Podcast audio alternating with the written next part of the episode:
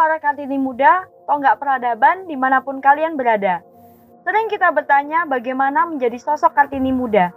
Ya, Kartini muda di zaman sekarang ini bukan lagi seorang perempuan yang haus akan pendidikan saja. Justru Kartini muda sekarang ini adalah sosok seorang perempuan yang memiliki pengetahuan luas dan percaya akan kemampuan dirinya.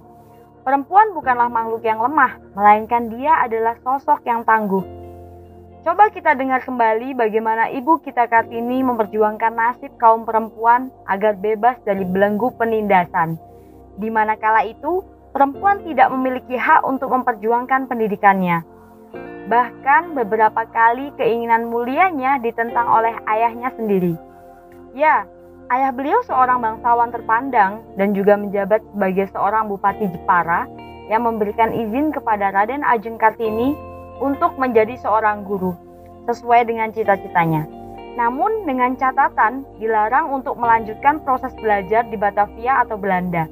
Hingga pada akhirnya kedua hal tersebut tidak bisa dicapai.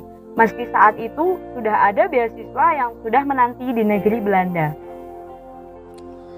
Beliau merupakan sosok yang selalu dahaga akan ilmu pengetahuan dan perkembangan zaman. Masa pingitannya dilalui dengan banyak membaca. Dari hobi membacanya tersebut, Kartini memiliki pengetahuan yang luas tentang ilmu pengetahuan dan juga kebudayaan. Beliau memberikan perhatian khusus kepada masalah yang berkaitan dengan emansipasi wanita.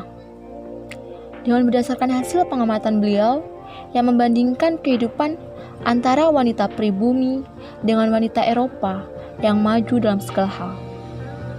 Selain itu, beliau juga menaruh perhatian terhadap masalah sosial yang terjadi di sekitarnya.